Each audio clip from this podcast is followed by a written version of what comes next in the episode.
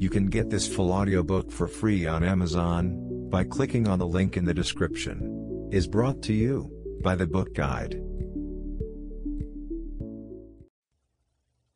My name is Percy Jackson. I'm 12 years old. Until a few months ago, I was a boarding student at Yancey Academy, a private school for troubled kids in upstate New York. Am I a troubled kid? Yeah, you could say that.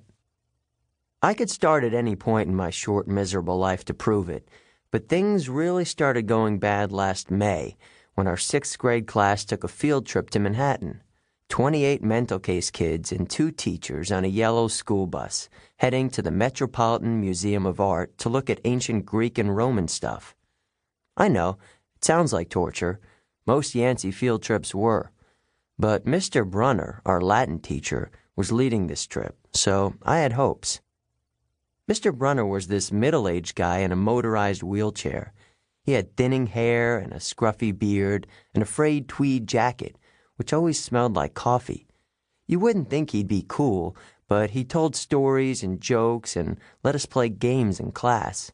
He also had this awesome collection of Roman armor and weapons, so he was the only teacher whose class didn't put me to sleep.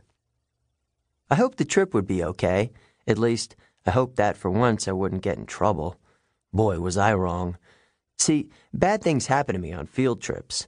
Like at my fifth grade school, when we went to the Saratoga battlefield, I had this accident with a Revolutionary War cannon.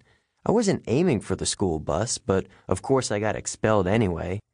And before that, at my fourth grade school, when we took a behind the scenes tour of the Marine World Shark Pool, I sort of hit the wrong lever on the catwalk and our class took an unplanned swim.